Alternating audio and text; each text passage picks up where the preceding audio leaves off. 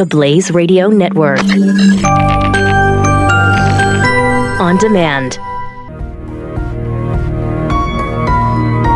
Love, courage, truth. Glenn Beck. It's 1989. A crowd has gathered around a mystic who claims she can see the future. The crowd is silent. All you can hear is the plastic rattle of the woman's bracelets and beads as she gyrates her hands around a crystal ball. In a feather boa headdress, she concentrates her attention, face contorting, her eyes closed. Focus, she says. Heel clicking slippers that came with an Aladdin costume. The bulbous necked lady scatters some glittery dirt around the ancient table, stopping halfway to pull another handful out of a purple satiny crown royal satchel with a gold painted drawstring. Suddenly, she gasps, I, I see a spirit. The crowd, even quieter now. He's talking to me. You have, you have come from the future with, with startling news? Oh, concentrate, focus. O.J. Simpson, he'll become a murderer. Bruce Jenner will become the world's first conservative feminist. Uh, Michael Jackson, he'll turn into a frail white woman who wanders a circus like home with chimpanzees and Macaulay Culkin. And I, I see, I see pudding. I see pudding pops. I, I see prison bars.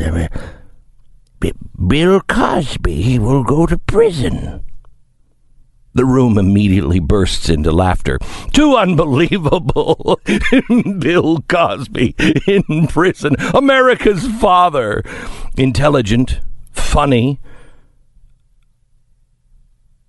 He's trustworthy. He's America's dad. He warmly invited us into his home, and we invited him into ours. He's an inspiration to everyone, but especially young black children who were able to see a version of themselves that had never existed on TV. The Huxtable family is an emblem of achievement. Teachers followed and showed Fat Albert and the Cosby kids in class. Ridiculous. I'm telling you, the spirits are telling me. Apparently, for years, it was another open secret in Hollywood. What a surprise! That Cosby had a darker side. But strangely, Cosby's downfall began at a comedy show with a joke. Google Bill Cosby, rapist, he told the audience. There's more results than Hannibal. You know the rest. Women stepped forward in droves, 58 of them their stories were horrifying and and hard to believe. The allegations spread across decades, but he denied them. But they kept mounting. Some of them were all too old to take to court, but a handful were not. And as Cosby dodged his lawsuit after lawsuit after lawsuit, the Cosby accusations sparked a social movement that continued to capsize every industry. And yesterday, Bill Cosby uh, went to, I see it, went to prison. Frail and slumping, now 80 years old, he gripped whomever was beside him as he walked into his room. He faced three counts of aggravated indecent assault for drugging and sexually assaulting. Andrea Constand in 2004. Cosby faces 10 years now, but will remain on bail until sentencing. Guilty. His downfall became official yesterday.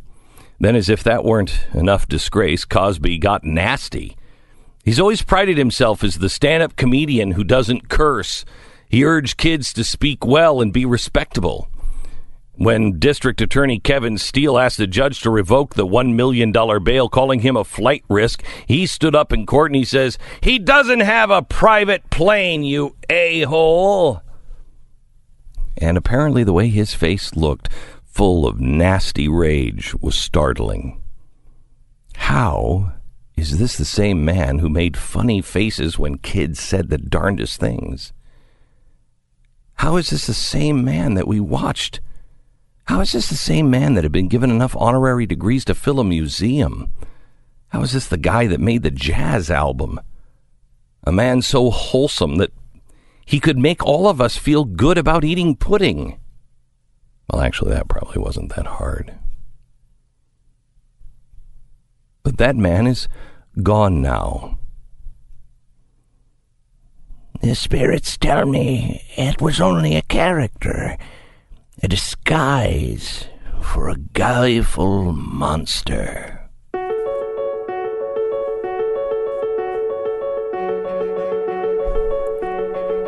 It's Friday, April 27th. You're listening to the Glenn Beck program. Do you remember when I used to say you won't recognize your country? I didn't think Bill Cosby was part of that, but apparently now so is Tom Brokaw. What is happening? Yesterday, let's say hello to Stu. Hello, Stu, uh, our executive producer. Uh, yesterday, the um, uh, the news came out about Bill Cosby uh, going to going to jail, and and uh, one of the reporters asked how much how much does the Me Too movement play a role in the verdict? Stu? Yeah, this is a disturbing, interesting question because I think we all understand, first of all, if Bill Cosby is guilty of these things, it's great that he's in prison. Mm-hmm. Um, we're very happy about that. It's interesting that his, you know, sort of uh, prosecution here was made sort of a, as a campaign promise. I will go after Bill Cosby if elected, and now he has. You know, now he's gone after him, and now here we go. Uh, Bill Cosby's going to prison, and I think he did. My guess is right, like, and we don't know, but my guess is he did do these things. What's I thought interesting about that question, though, in particular, because it was asked all over the place, what impact did the Me Too movement have on this verdict? They already tried this case, and there was a mistrial. They went back to the court and got multiple uh, additional witnesses. So initially, obviously, typically, they're thinking, well, this is about this case, this guy with this woman. Why do we want additional accusers? Last time they let one additional accuser testify. This time I think it was five. So they got extra accusers in there, and now they got the the verdict that they wanted. Um, but and one of them is is one of them now being pursued for uh, for perjury.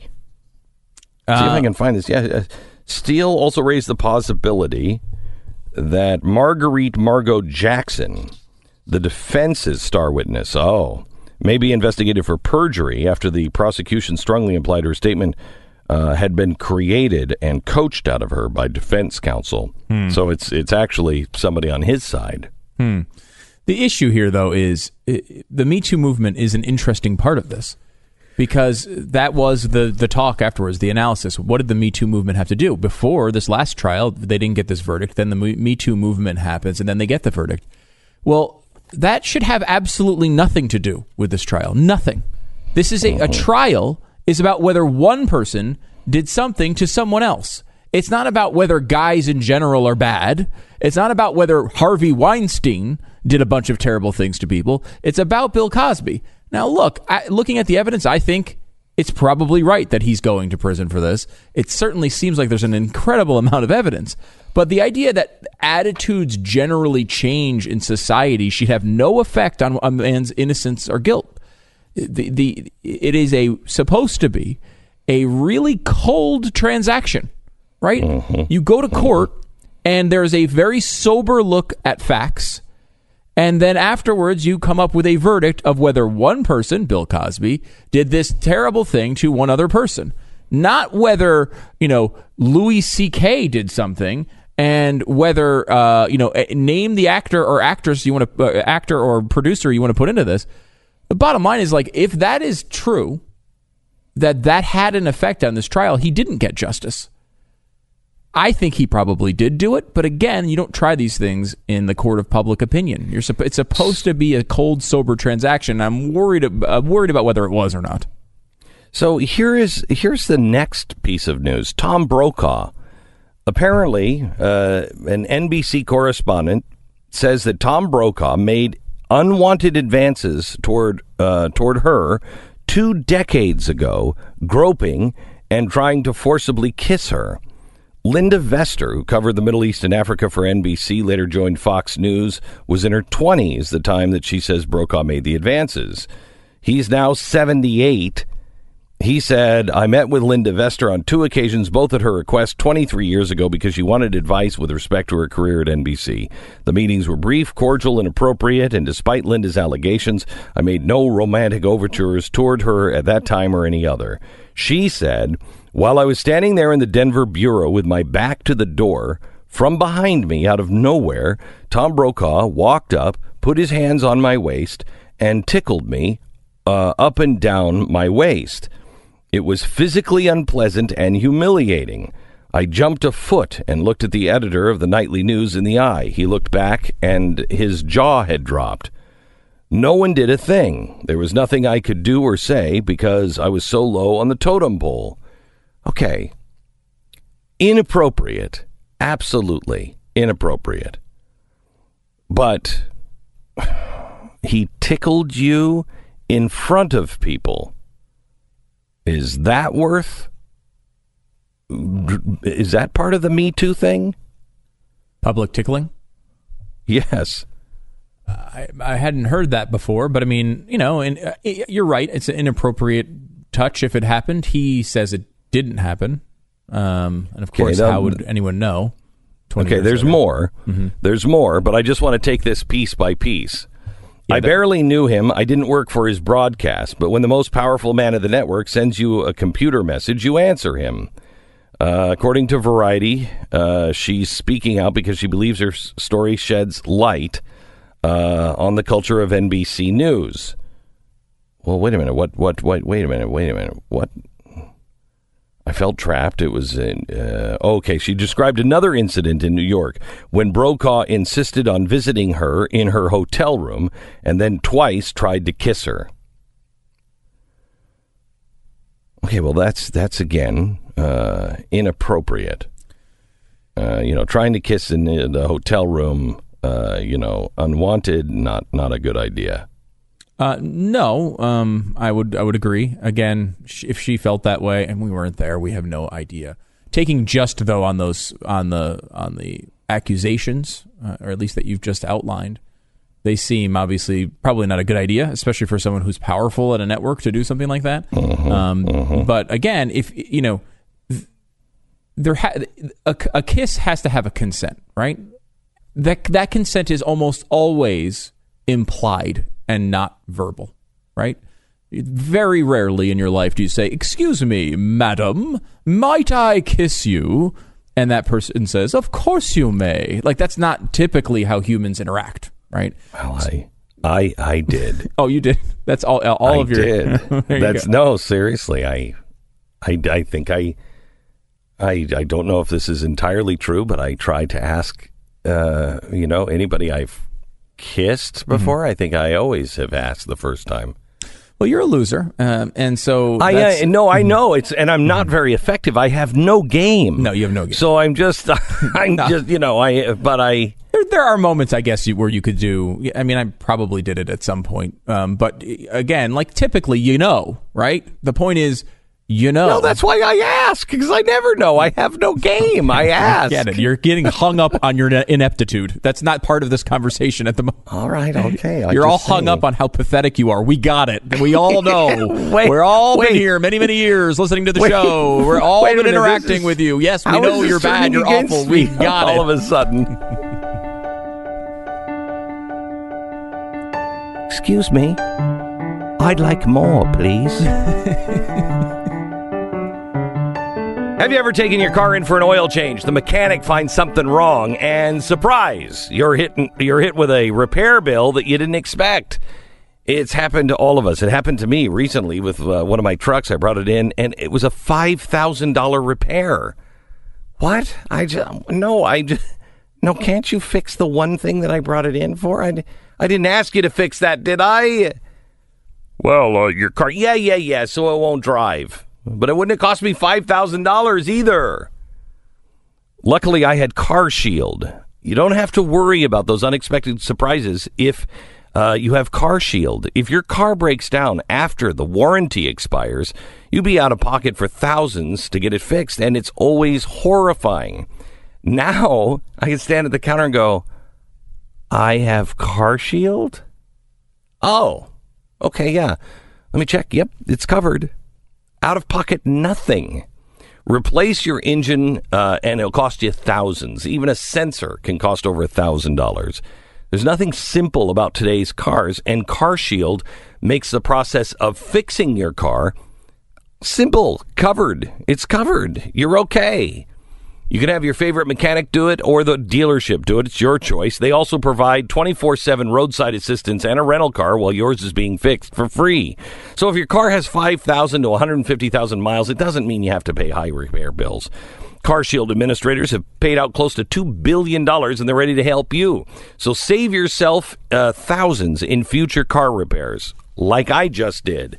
Call 1 800 CAR 6100. 1 800 CAR 6100. Mention the promo code BECK or visit carshield.com. Use the promo code BECK, save 10%.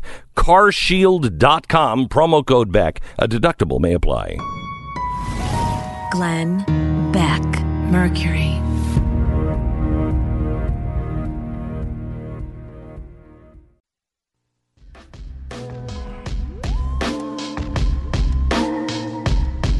Glenn Beck. Boy, there is so much to talk about here. The migrant caravan uh, is at our border now in Tijuana. Not a surprise. Uh, trying to get in, not to Texas, trying to get into California. Why do people live here? I mean, from Los Angeles, where it's beautiful and sunny all the time.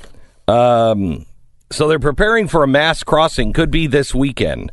That's fantastic news. Can't wait to talk to Bill O'Reilly today uh, because I want to talk to him about that. Tom Brokaw. Also, uh, Joy Reid from MSNBC. Have you have you heard the latest now?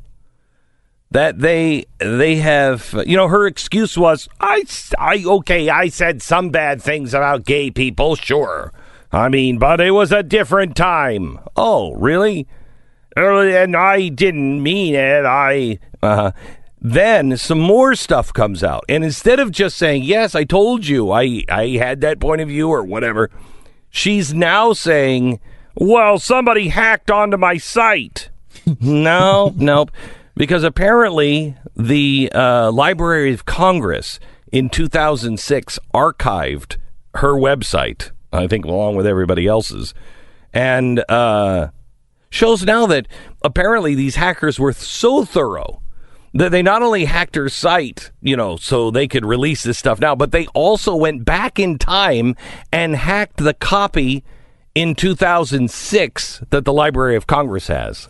Wow. Yeah, that's a problem because uh, now their claim rests on the fact that it was not hacked today when you could at least understand in theory why someone would want to ruin her career because she's a kind of known person on MSNBC. Not really. Not, and even that, not, not really. really. Uh, I mean, the people then, at NBC are in surprise. They're like, who's this Joy Reid? Yeah. and back then, though, it's like she was pr- fairly unknown, even locally and someone would have had to hack with similar things that she was actually writing and admitted to.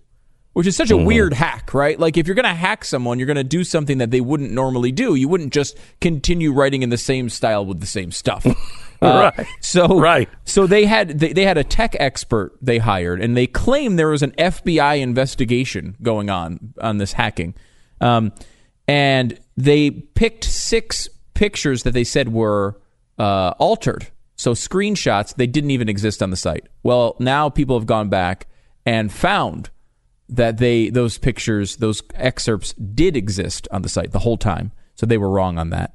There was another part where some of the the blog posts were tagged with things like uh, you know uh, you know gay issues or something, and her claim was, "Well, I never did that. I never tagged anything with gay issues." And they looked back at it, and it wasn't. It, it was a third party site that did that um, without their knowledge, had nothing to do with them. But again, proves right that another site saw the post at the time and tagged it gay issues. There's another, they found a comment about one of her posts on a different website at that time. These hackers are very They're thorough. Very thorough. They're bud. very thorough. Very thorough. Very thorough. All right. Um, we have a really fascinating person uh, who has quite the story to tell. Coming up next, how would you feel if the government just came in and said, "Oh yeah, your house is mine. Glenn. You got to leave." Beck. Next. Mercury.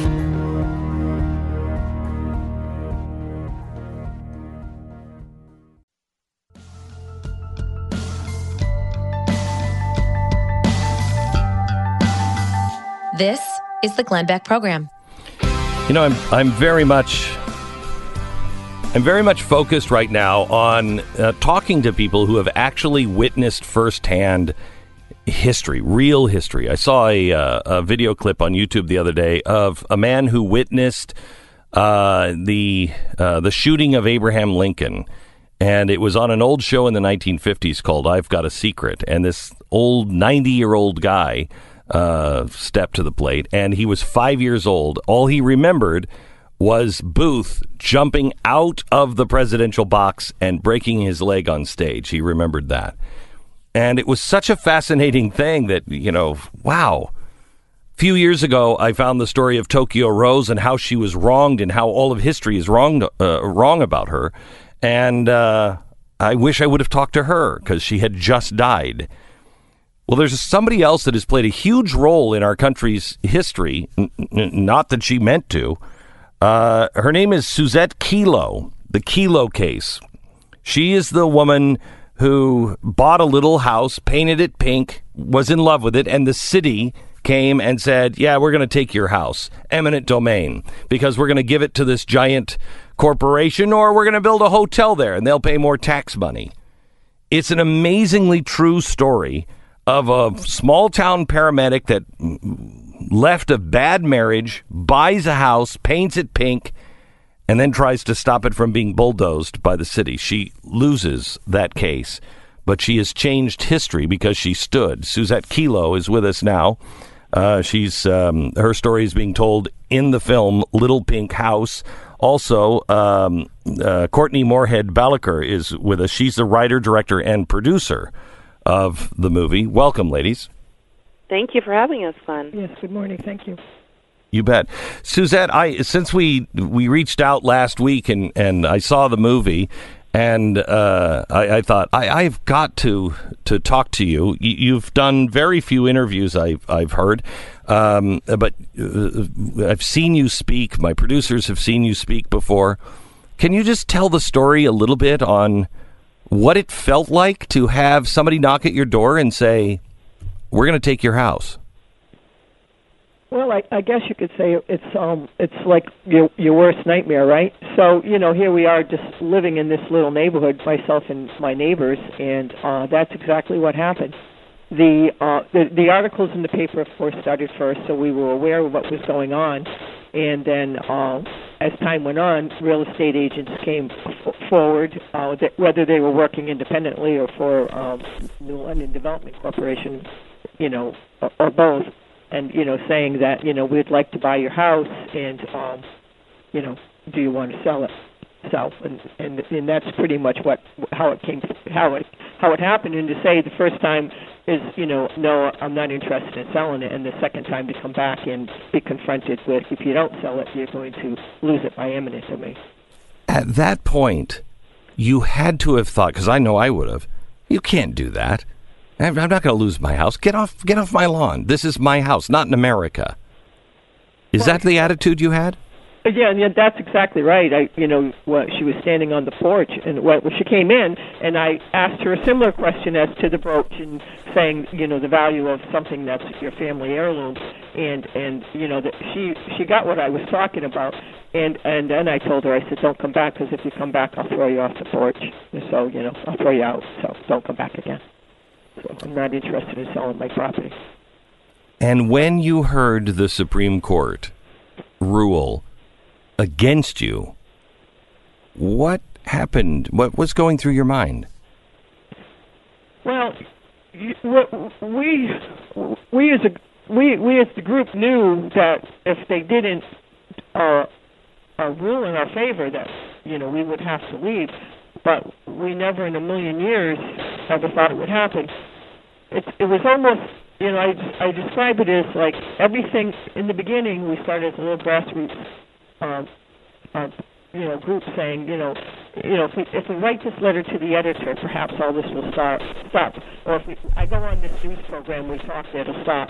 So you know, every time that something happened that we did, the neighbor, uh, myself and my neighbors just just prayed that the eminent domain would stop. And when and when IJ took the case, we said, okay, now this is going to stop. It, it, but it just continued with, with, with, you know, not going in our favor. And and again, when it went to the United States Supreme Court, with, we said, okay, now it's going to stop. Now it'll be safe. But even then, we weren't. So, so, so Susette, when you when it's all said and done, I remember.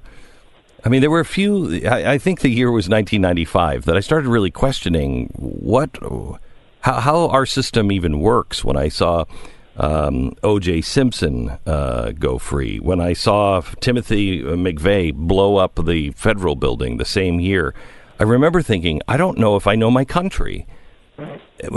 How do you feel today? Do you feel the same about the country as you did before? Well, you know, I, we we we used to say as the group that here here we are in this little neighborhood. We're minding our own business. We're going to work every day. We're law-abiding citizens. We're paying our taxes. We maintain our property, and that's what we said. How can they do this to us? I often referred to when I spoke to public officials. Often often said that the wolves are at our doors. We're being threatened in our own homes, and um, so so this and and the way I, I often uh, answer a question, you know, a question like this is: We're fortunate we live in a country where we could fight, but we're, uh, it's unbelievable that we were pushed to have to fight. I guess you know. Yeah. Um, and the fact that nobody has built anything on your property and it's still sitting now empty and unattended with zero tax dollars going into the city, how's that make you feel? Well, you know, really, that's our just dessert. Is that's their just dessert. You know, we that's our victory as as the neighbors in the in that neighborhood, as the people that were there. That's our victory. That nothing came there. And you know what I mean in the sense of look what you did, and you did it all for nothing. And you know, and that's and that for us is our victory that it is empty. Um, uh, Courtney, you're the the writer, the producer, and the director of this film. By the way, great job. I thought you told the story really, really well, uh, and it was it was really well done. W- when when you when you saw this story, what made you think, "Oh, I I have to tell this story, and this is going to be something people are going to want to go see"? Mm-hmm. Well, uh, two reasons really. First of all, I was completely outraged when I read the book Little Pink House, written by Jeff Benedict. It's a fantastic book that documented the entire ordeal. It was a ten-year, uh, you know, time span for Susette and her neighbors from when she bought her house, fixed it up, painted it pink, to the time when the Supreme Court decision came out. I, I could not believe that something like this happened, that something like this was considered legal by the United States Supreme Court. And the other reason I had to make the film is because I was blown away by Susette's stance, her her principled position to say no, you can't do this. This is not right. Susette didn't want to be the the public face of this issue. She didn't want to uh, you know, be a crusader. She she did this completely outside of her comfort zone, and I was really inspired by her resistance and her integrity, and and I felt like America needed to see what happened in this town, not only to to show how horrible cronyism is, but that it still happens all over the country, and we want to use the film to bring awareness to that and hopefully bring an end to it. Uh, was there any artistic license taken, uh, Susette, with your story? I mean, I, you had to have been. Um, I mean, boy, you had some rough years. You leave a, a bad marriage, um, you find a house, you fix it up. It, it's great. You fall in love. You fall in love with a decent guy who, who you know, you eventually marry. But he is um, debilitated halfway through this fight. I mean, I don't know what kept you going. Is is all of that true? Oh yeah, yeah, yeah. Every every minute of it is is true. Absolutely. Yep. Yep. So what kept you going? Uh, perseverance. I you know I'm just I I don't know. I don't know what kept me going. Just because it was the right thing to do for the fight for the fort where we were. I mean that was you know was the was the right thing to do, and um, just you know I, perseverance. I just kept plowing forward. Yeah, I. Courtney, I, I can't. Uh, it's hard to believe a movie like this could get made because you know we we see the way Hollywood kind of treats a lot of these stories, and they, they don't they don't want to tell stories like this where the government is doing things like this, and and these are real constitutional issues where you're teaching, you know, America in a in an in an interesting and entertaining way a really sad story about what can do if government grows too large. How how did how did this movie even get made? Well, yeah, you know, making any uh, independent film is always uh, an uphill battle. Uh, my husband and producing partner Ted Balaker and I, we formed our own company, Korchula Productions, and our motto is making important ideas entertaining. And we set out to make movies that you know basically do just that, that entertain but inform and and hopefully uh, ha- have an impact. And um, you know, we we could have gone to studios and tried to partner with them, but it was very important to us to tell the truth and to make sure that the the details of this story were laid out very accurately. It, it, this was not Pfizer knocking on doors offering money to people to buy their homes. It, it was the city that wanted to push Susette and her neighbors off of their land so that a developer could come in and build stuff that could benefit Pfizer. And you know, that, that that's that's an important detail. It, it I, th- I think oftentimes uh, Hollywood, you know, always wants to blame one entity. This is a very complicated story. It's a very complicated issue, and it, as I mentioned earlier, it's, it's about cronyism. When when government and big corporations uh, team up, the little guy loses. And often politicians say, "Oh, we're we're for the little guy," and, and that's not the case when it comes to eminent domain abuse. And so, we wanted to make a film that accurately portrayed what happened in Susette's neighborhood, and we wanted to put a human face on it. And it it was a challenge, but w- so far we have uh, felt vi- a lot of success and a lot of an, uh, we've been embraced by we we sold out the uh, the Garde in New London, Connecticut. That was our world premiere on uh, the 16th. 1,500 people showed up and bought tickets. Wow. We we had to turn people away. Uh, they're having encore performance, and we're in several cities throughout the nation. And people can find out littlepinkhousemovie.com if if we're playing in your city, and if we're not, you can bring the film to your town. And you know, Glenn, we're finding that people are, this is really resonating with people because everybody knows what home is. Whether you own a home or rent a home, everybody knows what that is and the importance of that. And uh, we're very hopeful that audiences will will continue to connect with Susette n- not only f- for what she did, but um, for what she stands for. And as you said, it's a Well- historic Supreme Court decision, and It really, it really is, and millions of Ama- millions of homes. you you did a you did a fantastic job on telling the story. I think it's really good. Thank you. Uh, last one, Susette. I, I grew up in Connecticut. I spent many uh, summer weekends at Ocean Beach Park, right down the uh, street from where you where the story is told.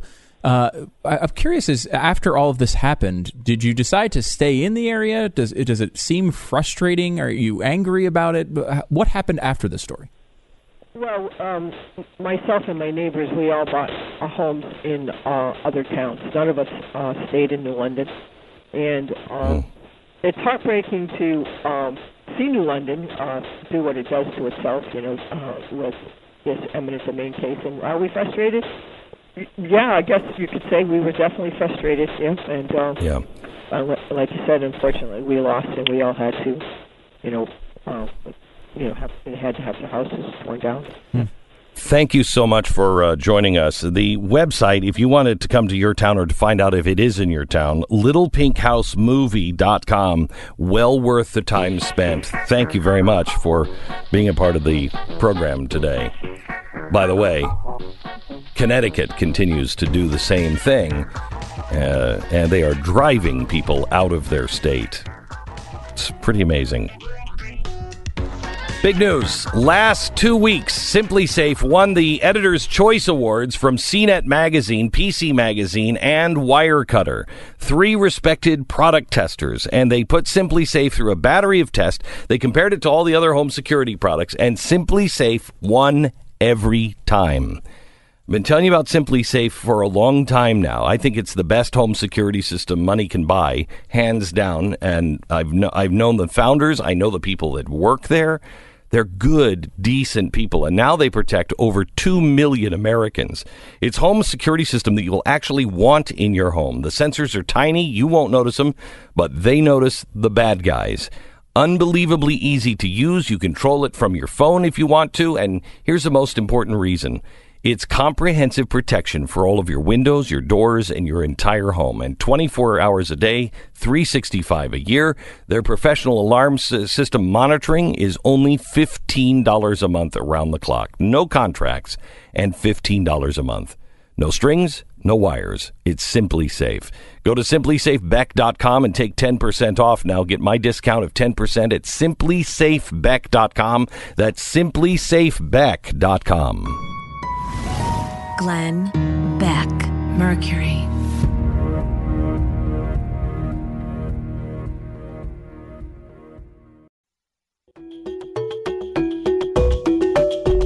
Glenn Beck. Last night, um, I, uh, I gave a uh, speech for a celebration of Israel's 70th uh, at the uh, studio last night, and Rabbi Lapin spoke uh, as well, and he's going to be on with us. He, he he told a story about. Do you know why Yemen and uh, Sudan are are named where they got their names? It's the most incredible story ever. Wow. I, I had absolutely no idea. He's going to go on with us. It- when when you really understand history, everything just kind of snaps into place. We'll talk to him uh, coming up in an hour or so. Bill O'Reilly is coming up next. There is so much to go over with Bill O'Reilly. Uh, from the the border mess that is coming, the caravan is going to happen this weekend on the border here in California. Uh, we'll get his take on that. The latest in Washington. Also, uh, Joy Reid, Tom Brokaw, Bill Cosby. Wow, a lot to cover. Bill O'Reilly next. Glenn Beck, Mercury.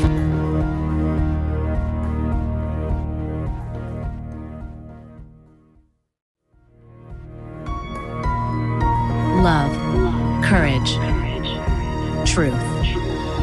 Glenn Beck. So, what's the measure of human life? You know, this should be a gimme. This should be a no brainer. But with the way we become so desensitized to the sanctity of human life, does anyone even know anymore what life means? We used to find these things self evident. But since 2009, the United States is averaging 700,000 abortions per year. We're only four months into this year, and we've already killed 298,000 babies. Just this morning, over 700 abortions have been committed in the United States. Now think about that number, and then try to try to answer that question: whether we even understand the value of human life. We should probably decide this pretty quickly because we're seeing in the U.S. or I'm sorry, in the U.K. with Alfie Evans, what we're seeing there is going to come here and become our reality. Democrats are poised to make big gains over the next two years, and they've already signaled that single payer health care is going to be their top ticket item. That's what the UK has. And in the UK, they are they're considered by progressives as the gold standard when it comes to single payer health systems. America, you need to ask yourself right now, is that the kind of health care you want? If you want to know what they want for all of us, all you have to do is look across to England.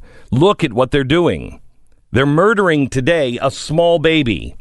Alder Hey Hospital is not only denying Alfie uh, medical care, Alfie Evans, his two year old kid, but they won't even let his parents take him home to die, let alone just put him on a helicopter that the Pope has provided and let him go to uh, to another country, Italy, to be able to be possibly saved.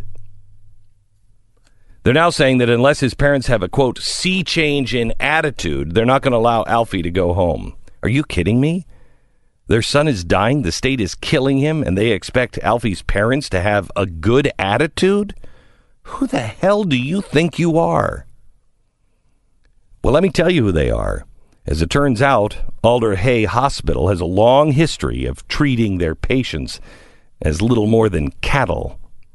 In 1998, a heart specialist at Alder Hey accidentally revealed during an inquiry that the hospital was storing in bulk children's organs.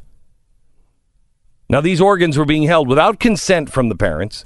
Alder Hey Hospital was harvesting the organs from dead children. They were also caught selling human tissue to pharmaceutical companies in exchange for cash donations. Why? Because universal health care doesn't work. But what they didn't sell, they stockpiled. Alder Hey had 2,080 children's hearts, over 800 other organs, 400 full fetuses. A pathologist at Alder Hey was even accused of keeping the head of a baby in a jar. And none of this was done with parental consent. When the story came out finally in 2001, distraught parents begged for their baby's organs to be turned over to them. Many of them held a second funeral. One woman had to bury her baby's heart, lungs, and esophagus. You see, this is what you get when the state controls health care. This is what you get when there's no higher authority. This is what you get when you have to sit down and take it. It's evil. Your choice is being taken away from you. How long does it take for the state to see its people not as human beings, but as a resource, as livestock? And this is what the progressives want for us here in the U.S. Get ready, because the debate for single payer health care is coming. It's coming in the next 24 months. And when that debate, debate begins, you better believe they won't mention the story of Alder Hey Hospital or Alfie Evans. We're going to have to do it for them.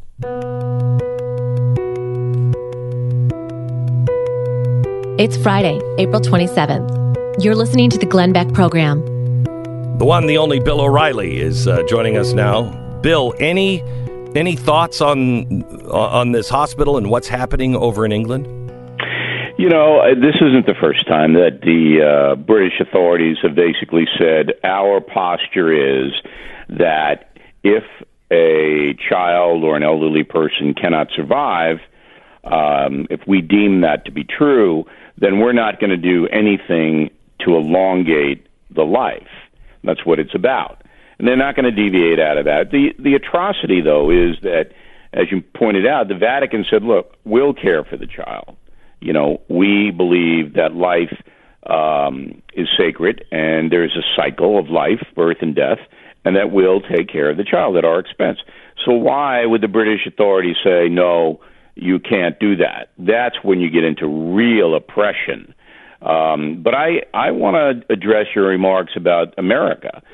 Um, you know, we ha- we live in a climate now where there are a substantial number of American citizens who simply reject any kind of debate or any kind of alternative view on abortion uh, and they say, "Well, I know. See, I know when life begins, and it doesn't begin until this date. I know." And then you look at them and you go, "How could you possibly know? Nobody knows that." All right, and human DNA and all of the science says that life begins on conception, and 95% of the doctors in the United States will not perform abortions because of that. Did you know that, Beck? 95% will not uh, perform abortions? I didn't know that. I didn't yeah. know that. 95%, according to the AMA, uh, of American doctors will not do the procedure. So that's pretty strong evidence, I think. And but if you present the evidence, then you're misogynist. You're against reproductive rights. You hate women. And the New York Times was, has taken the lead on this. They're the lead um, media outlet that promotes abortion as a civil right, not uh, an issue to be discussed, not an issue to be, as Bill Clinton once said, you know, rare, We should we should be everybody should be going to, together to make abortion rare.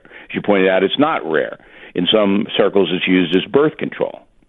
I know uh, a woman who had six abortions, and she doesn't want to use birth control.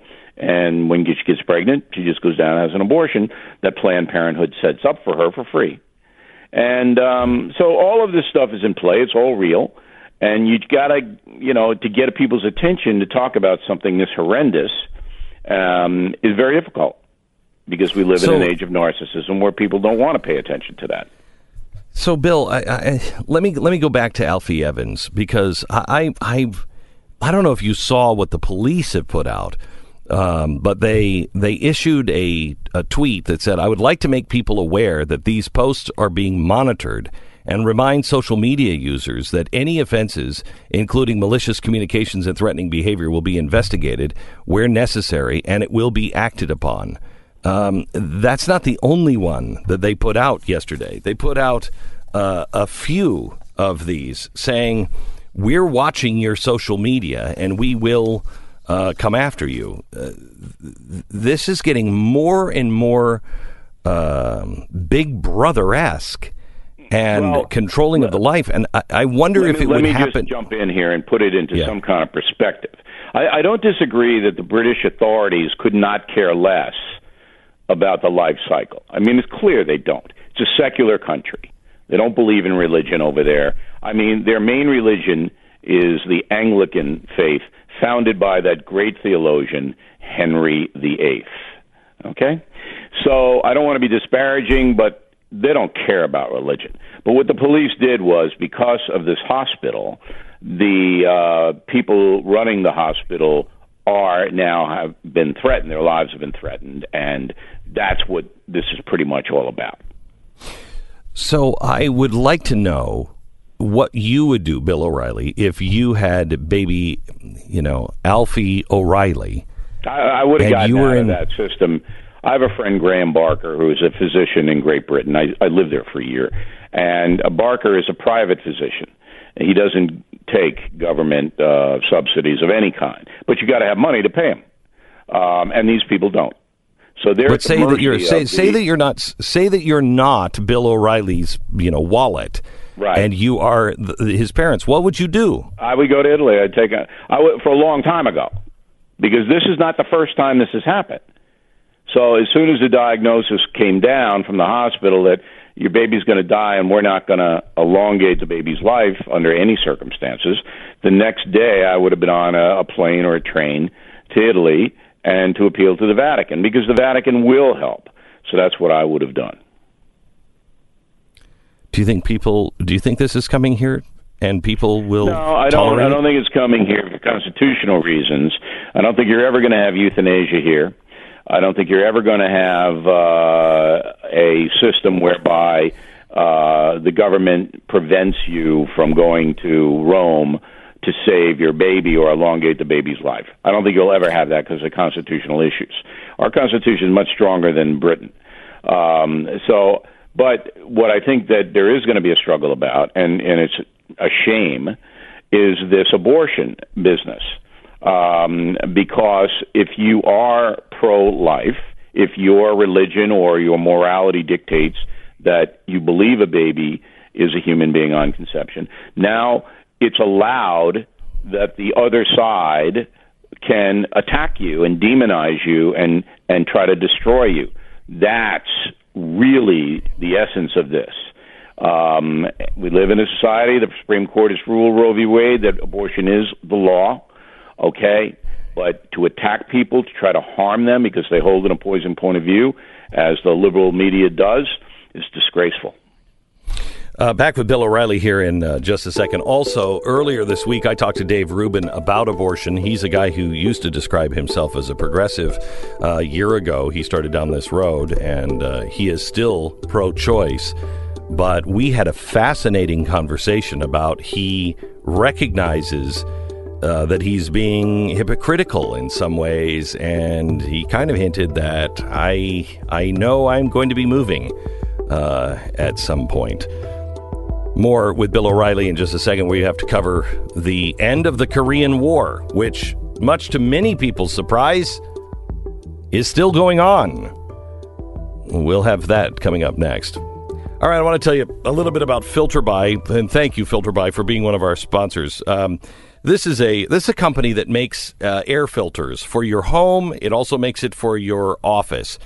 Um, U.S. companies lose about $250 million a year due, due to employees just having allergies. And some places it's horrible. In Texas, it's awful. We have to keep our filters clean at the studio because there's so much pollen in the air and everybody just suffers so badly. So, what do you do? Think of the difference you would make at home, especially when you sleep, and also at your office if you run a business just by changing your air filters. And the air filter, the leading provider of HVAC filters for homes and small businesses, is FilterBuy. They make it easy for you to improve the quality of the air that you breathe. They save you money because it w- reduces the wear and tear on your AV- HVAC system.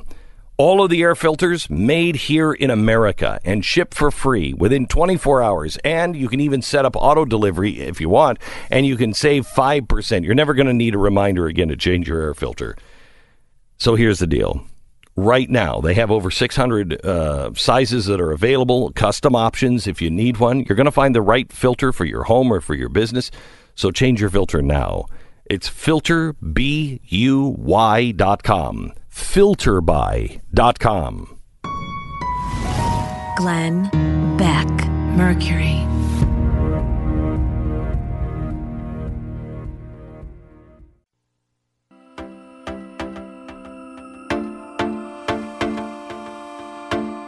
Glenn Beck.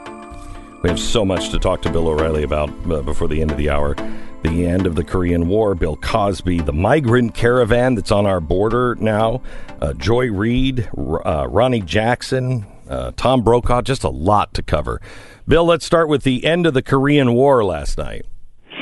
Yeah, the reason this happened, uh, I just posted this on BillO'Reilly.com. Message of the day, Beck, which I know you eagerly read each morning Mm. to to Oh. imbue yourself with wisdom.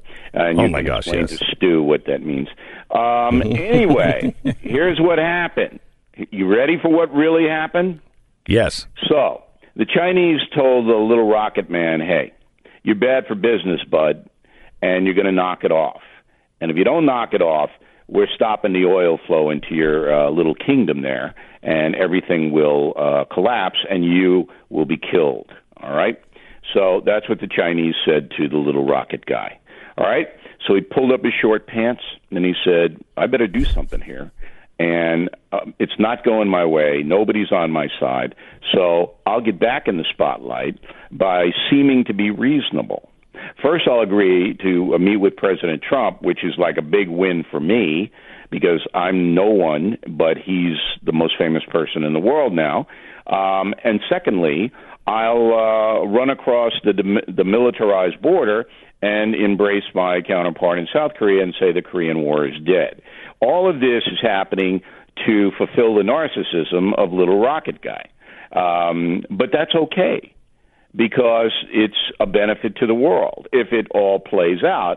And I think it will because China has had enough. They don't want the world economy roiled because of this little nut. And that's what's happening.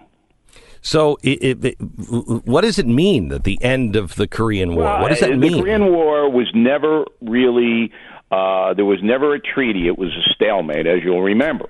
Uh, Yeah, yeah, yeah. Killing, killing the rising sun. I mean, it, it, after uh, World War II, um, the communist North and the uh, capitalist South uh, faced off, and then they fought. And America came into the war on the side of South Korea. China came in on North Korea, but nobody won. So they just stopped fighting. No treaty. So now it looks like Little Rocket Guy is going to ask for a formal end to the war, which is 65 years old now. And So will that again, mean will be that- a good thing? Is this a uh, like an end to the wall, or do you think that yeah, remains? it could be. It could be the Berlin situation.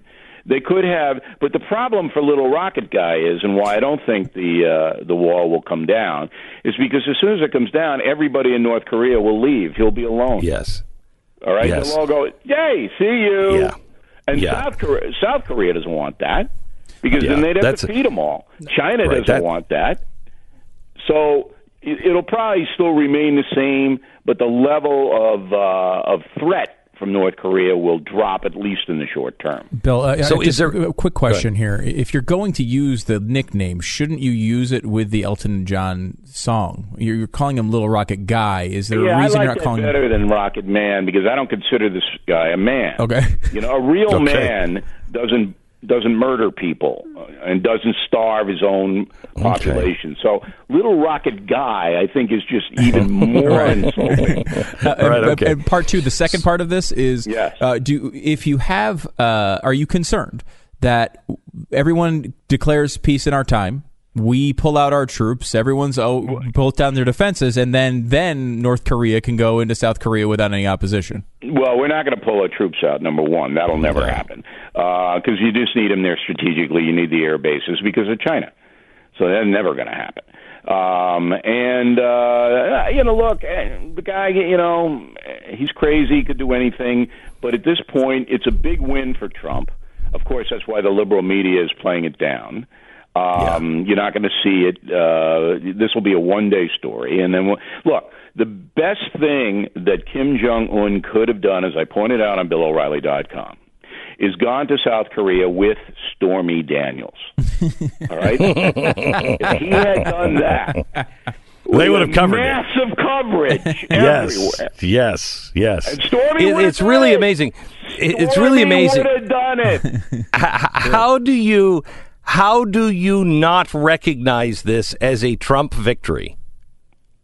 Well, they don't want, you know, of course it's a Trump victory because China knows that Trump is going to give them a hard time unless they cooperate on North Korea and the and the uh, trade imbalance. China knows that. Obama Obama couldn't care less.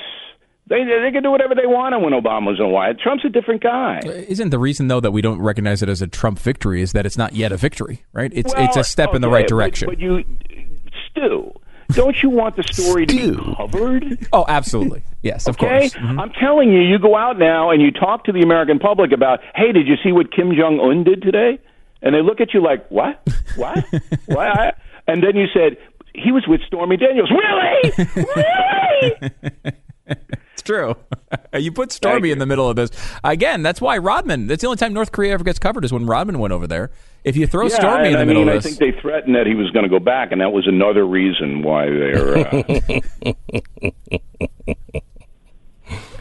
Oh, Bill, Bill, happy Bill, with that Bill, Bill, analysis, Bill. Beck. I think that's. I that's- no, I think as I I think you know I think it's I think it's pretty good, Bill. I think it's pretty good, you. and I I I take. Uh, I take a little bit of umbrage, if you will, with uh, Stu here on it's not really a Trump victory because it's not done yet. Yeah, it's not, and I don't want to declare peace in our time. I don't want to be Neville Chamberlain, but it is it is movement that we have never seen before. And you know, if anyone else were president, we would not be seeing this movement. Now, how it ends, I don't know. But today, it's a victory. Glenn Beck, Mercury. Life is all about making the right decision in big moments. When you have that huge thing going on in your life, and you can go one of two paths, it's important to choose the right path because it doesn't matter how many small choices you make that are right in those other moments. If you make the wrong choice at a big moment, it's going to burn you for a long time. I can give you a good example of this real estate agents. If you pick the wrong real estate agent and then you have to go through selling or buying a home, it can be a mistake that haunts you for a really long time. That's one of the reasons Glenn and his wife Tania started realestateagentsitrust.com. They were trying to sell their house. They were frustrated with it and they thought there's just got to be a better way to get this done. What they have come up with is a system to screen real estate agents for people who share your values, listen to the show, uh, and you know have great marketing plans and know how to do this better than anyone. They have 1,200 agents all across America. You just put your location in there, and you get the best agent in your area. It's realestateagentsitrust.com. Realestateagentsitrust.com.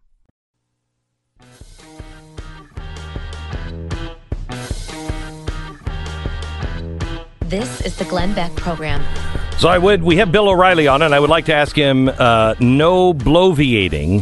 Bloviating word of the day, Bill. You Uh, okay? w- we have a we have a lot to go uh, over. Let's start with the migrant caravan that has n- now reunited in Tijuana, and they're plas- uh, planning on crossing the border together this weekend um, and come into the United States illegally. Yeah, not going to happen. Mexican police will stop it. You don't you you don't think that uh, America is going to have to get involved in something like what's happening with the Palestinians? No. I think that the Mexican government, again, this is because of Trump, is so scared of him Yeah. that, uh, and NAFTA is being uh, renegotiated, as you know, right now. So those people are, you know, they'll have brunch and then they'll uh, go home. Why wouldn't the Mexican government have stopped it beforehand? I mean, if Well, they did. if they we knew it that uh, they broke it up in central Mexico, and there's you know Yeah. a few diehards, but not that many. But they did break it up after Trump said you better break it there are up, or uh, you know, six hundred of them. Yeah, I believe there's six hundred of them. I don't think so. I don't think there's that many. There may be 200 or whatever. It's a stunt. Um, but the Mexican police are pretty tough, and they're not going to let these people uh, get to the border. That's a big border crossing, by the way. Um, and I, I predict, I could be wrong, that the uh, demonstrators won't even get close to the border. That would be great if that were true. Um, let's go to uh, Joy Reid. Do you know Joy Reid? I do not. Never had the pleasure of meeting the woman. Okay, she first said that her website was hacked. No, no. For, she first said that she has made homophobic statements in the past. Then she uh, said that her website was hacked and the homophobic posts were fabricated. Now we know, after some forensics, that uh, this would have had to be a really sophisticated hacker that could have seen the future because the Library of Congress um, uh, went and archived all of the blogs at, at the time in 2006, and these these posts were on the blog at that time. So unless they went back and fabricated them, either broke into the National Archives as well, or uh, they uh, fabricated it at the time, hoping that she would become famous and all of this would matter. uh, looks like she wrote them. Yeah, it looks like she wrote them. So now we have a far left person who doesn't like gays, or at least didn't like them, and uh, that's what we have, and that's, I think, the truth. And so, what is what should happen to her? You know, uh, NBC is probably going to just ease her out. That's usually what happens in these big organizations. Um, but I really can't predict what will happen, other than she's lost credibility among her core believers. So that's not a good thing for her. Okay, there's the breaking news uh, stations. Uh, breaking news: Bill O'Reilly uh, seems to uh, claim that Joy Reid has believers. Uh, I oh yeah, sure. I didn't That even know she MSNBC was even on TV. You know that that MSNBC cult. They should move to Eastern Oregon, where the Rajneesh guy was at one time, and they can live there all together. That's what I would like to see. NBC seems to be having trouble. Talk to me about Tom Brokaw. You know, I know Brokaw for a long time. As I told you uh, when I had to deal with this, um, there are two things that are in stone. Number one, you take each case on its own. You do not generalize about anything. Number two, nobody really knows what happened because nobody was there other than the principals who lodge accusations and those who deny. Um, so when you keep that into perspective, um, the other bit of wisdom that I gave you and Stu was that every single prosperous man in this country is at risk. Not one man in America who's prosperous is not at risk. Now, I don't know what happened with Tom Brokaw. I hear rumors every day of, of 30 famous people that are going to be accused um, of stuff, uh, misconduct. All right. I don't know. I don't know what happened. Um, I always feel bad when when lives are are disrupted this way because it happened to me, and I know how painful it is. Bill Cosby. He was found guilty yesterday. I think justice was served. I think he did it. Um, I think he's got a shot on appeal, though, um, because the state, uh, the prosecutor's office, I mean, they, they did some pretty underhanded things, but I think the jury's verdict uh, is correct from what I can see as a journalist covering it. There does seem to be a, a significant line between a lot of these accusations and the Cosby situation. And that Co- Cosby's case goes to court. There's an actual proceeding. He's found guilty. Uh, you know, we've had a lot of accusations uh, about people, and there have been very few of these supposedly illegal acts that have actually been prosecuted, including even Harvey Weinstein. Yeah, well, again, I mean, it's up to the authorities to bring these cases, but I can tell you there's a big story in New York City right now. Um, the city government had to deal with 1,312 complaints of sexual harassment from July 13 through 2017. 1,312. 221 were substantiated. So this is a complicated situation, all right? Uh, and it's a situation that is uh, brutal um, because women and men should not be abused by anyone in power, but there are also a lot of false accusations in this world. So let's talk about an accusation that's not being covered, really. Uh, the Clinton campaign effectively laundering $84 million during the 2016 election. The press is is up in arms over uh, what $130,000 uh, and it, what, what, has this violated campaign finance? One hundred thirty thousand to Stormy Daniels, which I think, if it's true, it's a big deal. If it broke any laws, but this is eighty-four million dollars, and they can't seem time to report on this. You know, look, the Clintons from day one have gamed the system. And I told you guys this. I have a foundation, a charitable foundation named after my parents. And we, over the years, have given away millions and millions of dollars. I have never taken a cent from that foundation. The New York Times, trying to hang me, uh, investigated that foundation every which way, and they found it was clean and beneficial. Of course, they didn't print that. All right, Right, but we knew right. they were investigating because my attorneys were giving them all the documents they asked for. They wanted to tie that into that I was the worst person on earth.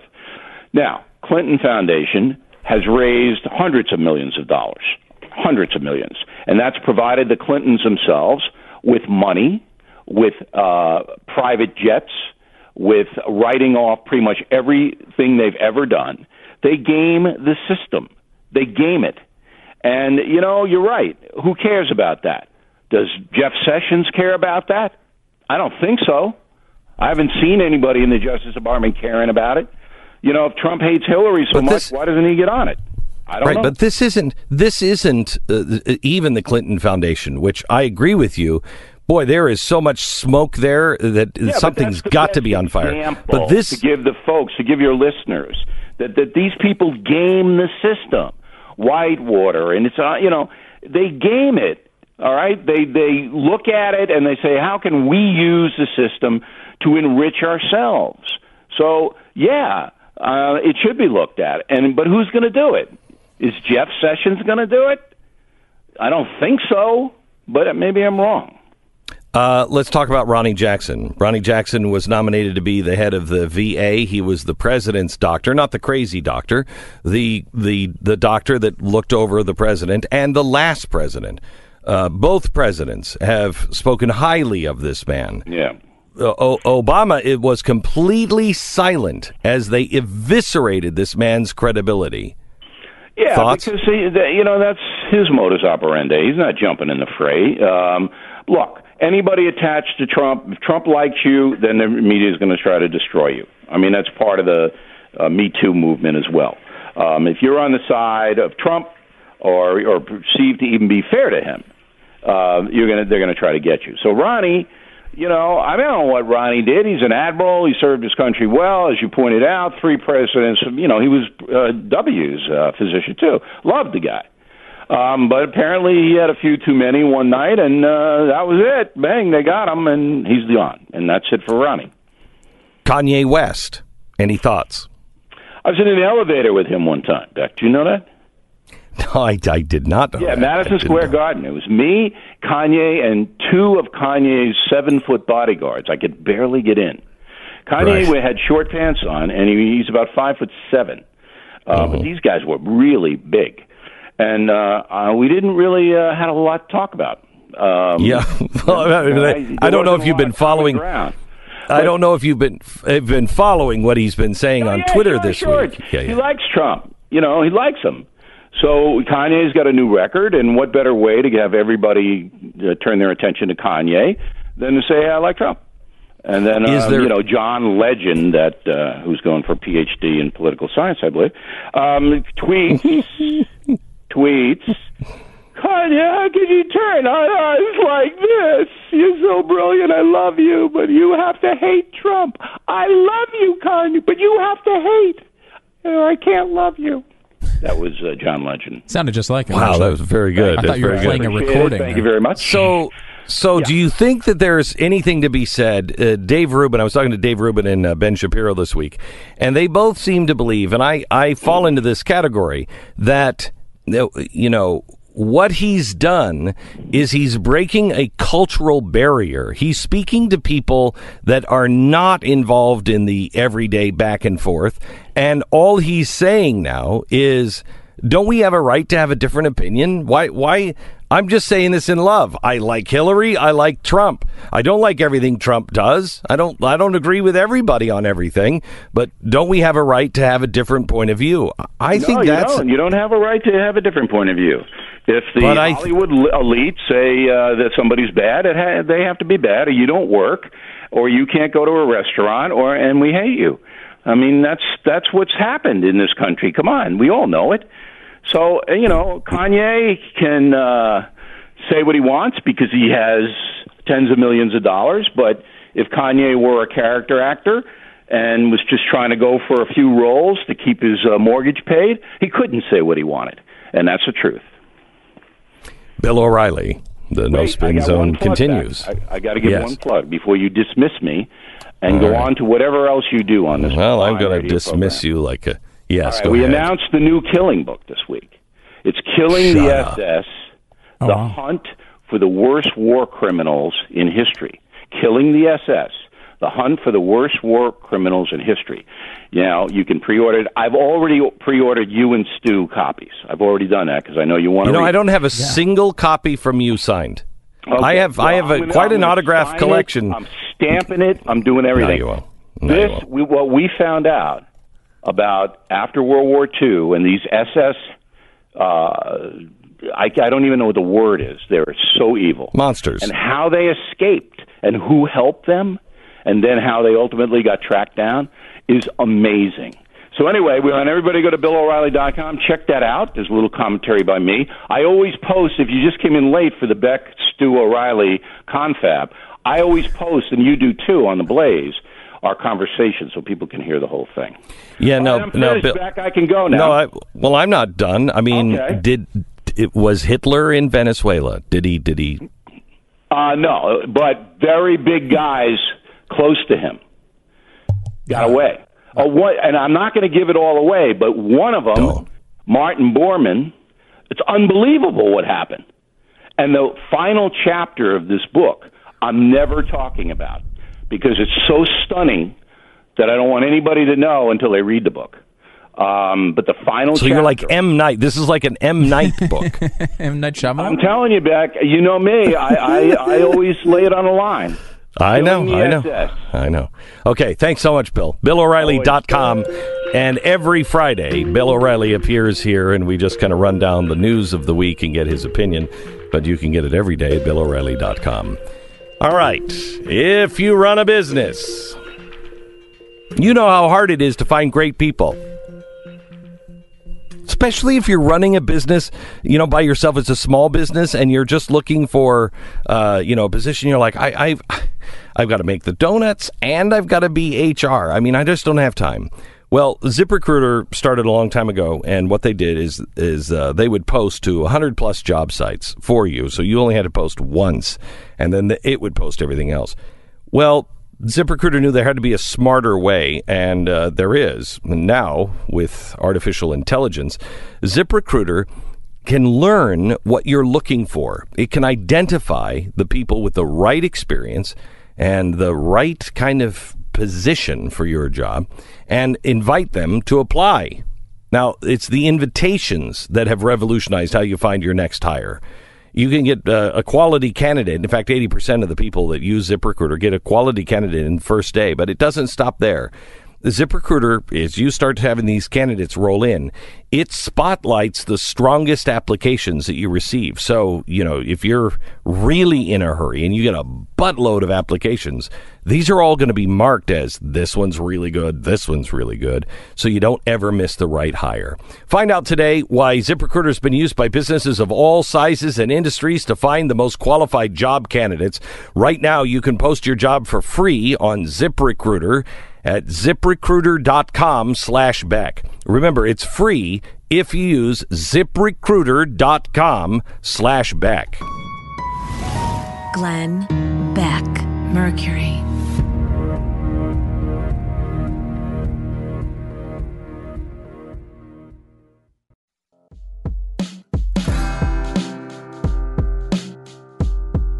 Glenn Beck.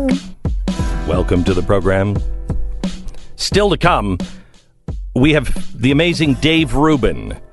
A great conversation with him still to come. Also, Daniel Lapin Next week, the director of The Exorcist, who has put a new documentary together that said, uh, I just witnessed a real exorcism.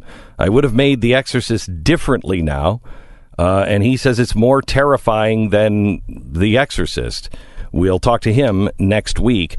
Also, Mr. Pat Gray is going to be joining uh, the uh, broadcast program coming up uh, an hour from now on most of this network. If you want to hear uh, Pat Gray, he is back, and we thank you for his uh, for, for prayers on behalf of him as he was in kidney failure uh, last week. He is back on the radio beginning today. Glenn Beck, Mercury.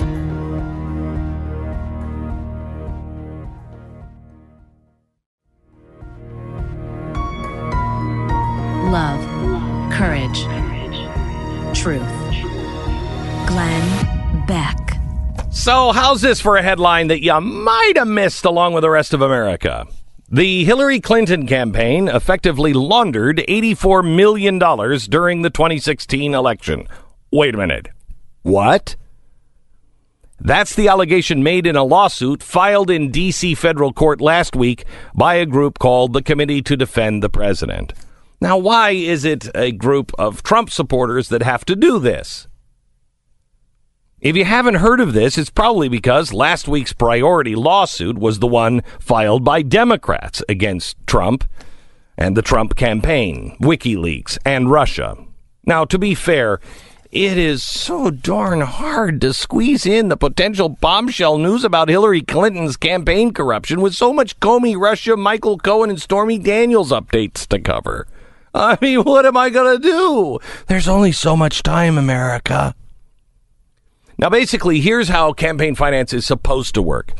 You want to give a candidate some money. You can give them up to $2,700 to any candidate you want. Well, it better be the right one, or I'm going to unfollow you. $10,000 to any state party committee. And during the 2016 election, 33,400 to the national party. Now, oftentimes, a donor will give one lump sum, let's say $100,000. So if that person wrote a check for $100,000, which, oh man, I can't think of a dollar more well spent than that.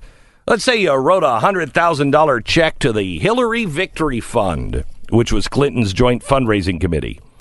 Now, under the campaign finance law, the Hillary Victory Fund would then have to distribute that money in the allowed amounts to the Hillary Clinton campaign, which would be $2,700, and the DNC, $33,400, and the remaining 63,900, I'm just doing this off the top of my head, would be dis- um, dispersed to the state's party committees. So no more than $10,000 to any one state committee. That's what's permitted by law. Well, here's a shocking news flash.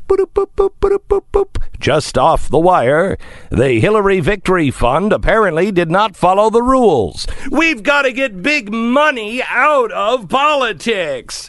Or just maybe live by the rules would be nice. Now, I'll pick your jaw up off the floor, I know. Especially if you're driving, uh, that, that jaw could fall on the accelerator and Oh, you could drive through a Denny's. The Hillary Victory Fund frequently received a big donation, like our $100,000 example, and would transfer, at least on paper, the correct amounts to the state committees. But then the exact same amount was magically transferred back to the DNC, either on the same day or the next day. It's like magic, kids. Mary Poppins might have been working someplace at the DNC. The DNC then contributed most of those funds to Hillary for America, which was Hillary's campaign committee. See how they're laundering the money? Kids and politicians will do the darndest things. The state committees often don't have records of having either received or sent funds in those amounts. Wait a minute. Now that's crazy, you crazy kids. And we would have got away with it if it wasn't for those crazy kids in their mystery van. Quoting from the lawsuit, quote, public statements from both the then chairwoman of the DNC, Donna Brazile. Oh no, don't tell me she's involved. She she's always seemed so credible and upfront. And Hillary for America chief financial uh, uh officer Gary Gensler confirm Hillary for America controlled the DNC's finances, the strategy, and expenditures. Wait a minute. So they were both putting in and then having to ask themselves to do something illegal? I find that hard to believe with the Clintons involved. The funds raised through the Hillary Victory Fund ended up under the direction and control of Hillary for America. That's pretty weird. That is also the illegal part. Money going from state party committees back to the National Party Committee is commonplace. Both Republicans and Democrats do that. But the money at the DNC then flowing directly to Hillary for America is what we like to call against the law. yeah, I know. Like, like there is any law anymore. For a, a year prior to the election day, the DNC also made at least 59 coordinated expenditures with the Clinton campaign which campaign finance law treats as contributions to Hillary for America. Those expenditures totaled $22.8 million. Now, I want to point this out because not only is it wrong and we need to clean up campaign finance, but the media is losing its mind over Michael Cohen's $130,000 payment to Stormy Daniels and whether or not it qualifies as a campaign contribution. And that is a big deal. I want that investigated. I want to know. It's $130,000. Is this a, is this an illegal contribution? It's it's kind of like uh, you know when they when they put our good friend Dinesh D'Souza in prison for a ten what was it a ten thousand dollar donation? I don't know. I think uh, $84 million is worth at least a headline.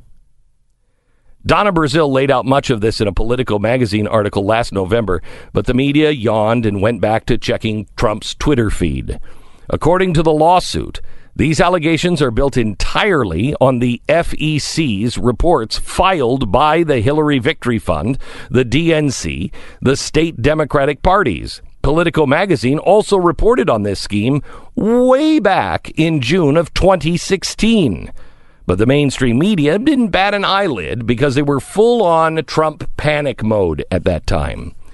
Even Bernie Sanders accused the Clinton campaign of money laundering prior to the DNC convention. So the current lawsuit is not just another partisan attack. It's just left up to the people who support the president to say, hey, is anyone going to pay attention to this? So, what does all this mean? Well, it means more than just the mainstream media is barking up the wrong tree. It also means, for some strange reason, they don't care when it happens to the people on their side. They haven't learned a damn thing. And this is why the media will soon be out in the parking lot kicking rocks, asking themselves, How did my empire fall apart?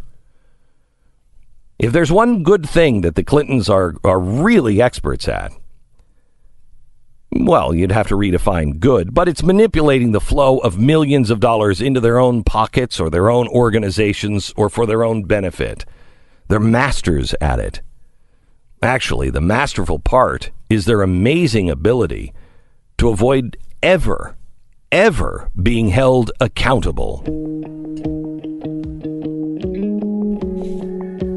It's Friday, April 27th. You're listening to the Glenn Beck program. We have Rabbi Lapin with us. The one, the only. Rabbi Lapin. Glenn, your speech last night went down so very well. Thank you, sir. Thank you. Um, uh, we we were uh, gathered to celebrate uh, Israel's 70th uh, birthday. Uh, and uh, I, I, was afraid, Rabbi Lapin, that you know I, am never one to bring to a birthday party. You know, I'm not the life of the party.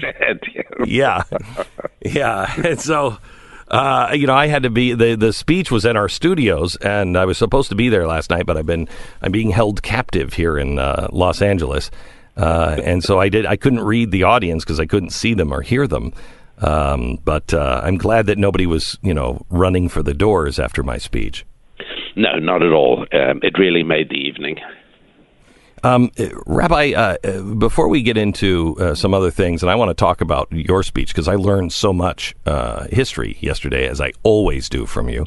Thank you. Um, can we talk a little bit about the content of of what I spoke about last night uh, about the twelfth Imam and about what uh, uh, Iran is doing in surrounding Israel and and how this looks like it's all kind of culminating around the anniversary and President Trump's visit of May 14th?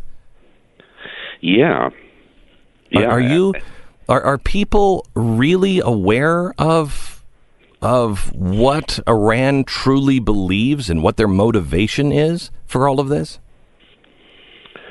Well, uh, you know, going back the, the, a, a, long a long time back, um, there was a guy called Pat Buchanan. I'm sure you remember. Yeah. And uh, Pat Buchanan wrote a piece. Uh, I think it was published in the American Conservative back then, but basically what he said was in the in the aftermath of 9/11, he pointed out that what he called neoconservatives, which many people mm-hmm. felt was a um, code word for Jewish conservatives, um, were pushing President George W. Bush to um, uh, to sort of nation build in the Middle East, which was sort of part of the dream of. Anyway, it caused a tremendous row, and um, and many people felt that President Bush was sort of following the guidance because many of the people like Paul Wolfowitz and, uh, and yes. Perle and many of those people who were, who had the president's ear were part of what uh, Pat Buchanan called the, the sort of neocon crowd, uh, people who read Commentary Magazine and uh, the Weekly Standard, etc., etc. And at any rate, um, the fact is that at the end of the day, when we when we all look back on uh, on that period, um, we ask whether the e- enormous expenditure of blood and money on uh, on the wars in, in Iraq and um, and so on, were they really worth it for America? And um, I I don't think so because at the time I said I, that trying to turn um, a suburb of um, Baghdad or, or, Damascus into uh, a suburb of Kansas City is just not going to work because um, culture beats politics. Politics flows from culture, not the other way yes. around. And since yes. uh, the the um, the the, uh, the the the pleasant and genteel surroundings, you know, of a suburb in in in Dallas or Kansas City or Charlotte.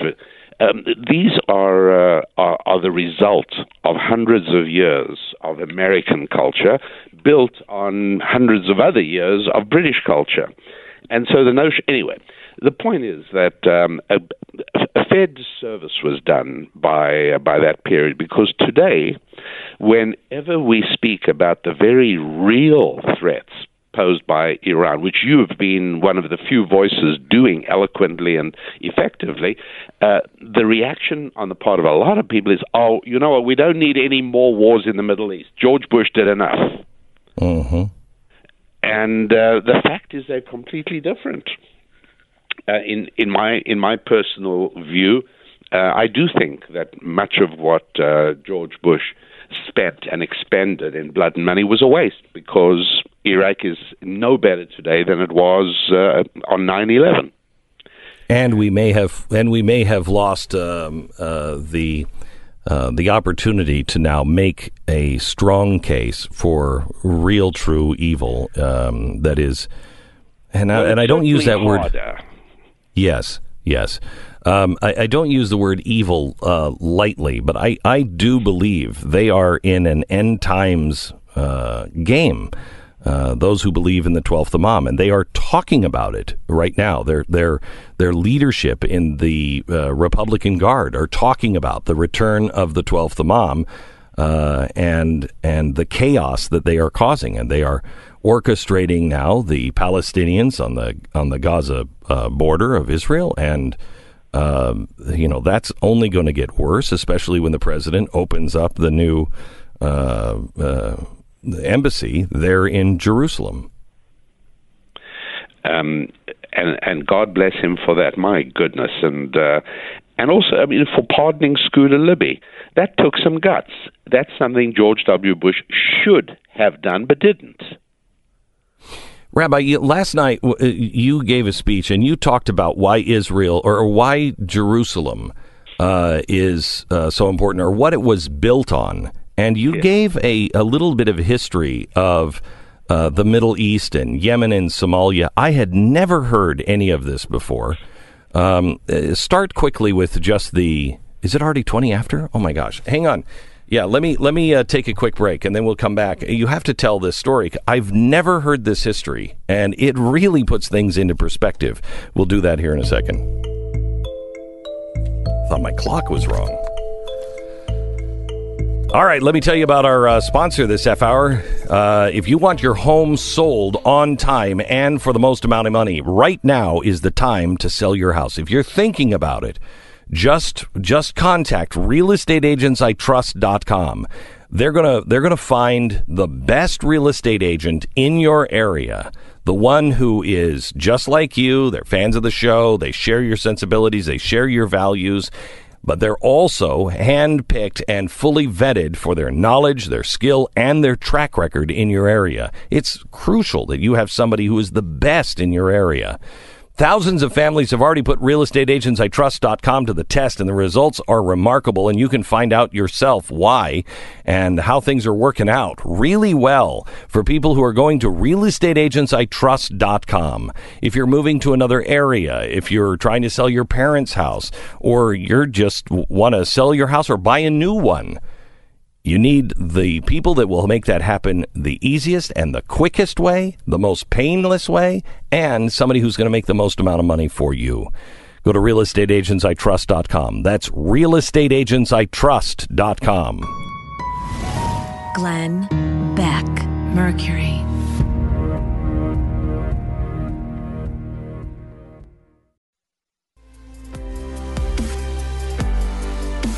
Glenn Beck. You spend any time uh, reading or listening to Rabbi Daniel Lapin, and I guarantee you, you will learn more from him than anybody else, uh, usually anybody else that you've ever met. Uh, RabbiDanielLapin.com, RabbiDanielLapin.com. Uh, Rabbi, tell me, uh, tell me uh, quickly about the reason Israel is different and how it has affected the Middle East. Yeah, sure. Although um, I, not to sound sycophantic or anything, but i am always astounded by you. N- 99 out of 100 celebrities who had to um, do their speech remote by satellite, as you did last night, you'd have done your speech and then taken off. In any event, you were in a time zone where it was inconvenient, and uh, and I can't believe. I mean, in the last few minutes, I've, I'm trying to wrap myself around the idea that you stayed online and heard my speech coming off. I, I, Rabbi, I would I would not miss your speech. I mean what I just said. I've learned more from you than uh, than I've learned from most people. I think you are one of the brightest. Uh, uh, most well-spoken history teachers and and theology teachers I have I've ever I've ever encountered. Well, thank thank you very much indeed. But I'm astounded that you you stayed online to listen to what went on. But okay, to answer your uh, uh, to, to, answer your question, yeah, uh, is I, I pointed out that um, that uh, well, I started off speaking about Mombasa, which is a, a city I used to know on the east coast of Africa, from which um, trading ships three thousand years ago used to travel up the east coast of Africa, and then they would turn into the uh, Red Sea and then go up to the southern tip of Israel, which is now Eilat and there were there were copper mines there, but there were all kinds. Of, basically, Israel was the the center of of the world in those days. I mean, everybody, although there were obviously civilizations elsewhere, uh, Israel was where it's at. And I pointed out that ships that would go up. I mean, so far spread was Israeli culture that to this day, uh, Somalia and Yemen, which are on either side of the straits, as you enter the Red Sea were named by people after the Hebrew words for left and right. As you're heading up north, uh, Somalia is on the left, and the Hebrew word for left is Somal, and Yemen is on the right, and of course the Hebrew word for right is Yemen. So. Uh, I mean, think of that. And the patriarchy continues. You're naming countries, whole lands. Is it's I had no idea. That's left, that's right. In Hebrew. Yeah, right. Uh, do do they know that? I, I, look, I mean, Somalia has raised uh, uh, barbaric piracy to um, uh, obscene new levels. So I'm not sure they're spending an awful lot of time delving into the uh, demographics and and, um, and, and study of their of their language and culture. But uh, but I mean, yeah, that it, it, it's it, you know it's known by people who know these things. And um, uh, and then I pointed out that you know the, I listed an, a number of cities. After speaking of Mombasa, I said there's um, you know there's there's Naples, there's there's Oslo, there's Paris, there's Quebec City, there's Rome, there's Stockholm, there's Tokyo, and I was I was sort of playing around with you know choosing an alphabetical list of cities. But the main point was that all these cities are on water. And it's very hard to think of a significant city that's more than 200 years old that wasn't built on water. Had to be. The city that has shaped the destiny of Western civilization for never mind 200 years, but 2,000 years is Jerusalem, which is and it's almost unique in. Not on the water at all. Glenn, Beck, Mercury. We all have ears, uh, but I don't think a lot of us know what to do with them. Uh, ears help us hear, they help us communicate, they're vital to the uh, human civilization we've been able to come up with. But we don't actually treat them all that well now, do we? You know, hey, uh, you need to clean the inside of your ear? Well, let's use this uh, cardboard stick with a little bit of fuzz on the end of it. That's a Q tip. That's a terrible idea. You need something that's actually going to condition your ears, that's going to help you with that. When your ears aren't clean, they can get uncomfortable, they're itch, they can get plugged up. It's, it, they're kind of nasty. Uh, and you need to make sure that they're clean with the right tools. WaxRx is the right tool. Use waxrx.com as the place to go to get it. It comes with everything you need to clean out your ears safely and condition them as well. Go to usewaxrx.com. You'll order your reusable ear wash system there, and they're going to hook you up with free shipping if you use the offer code RADIO. Use waxrx.com, offer code RADIO.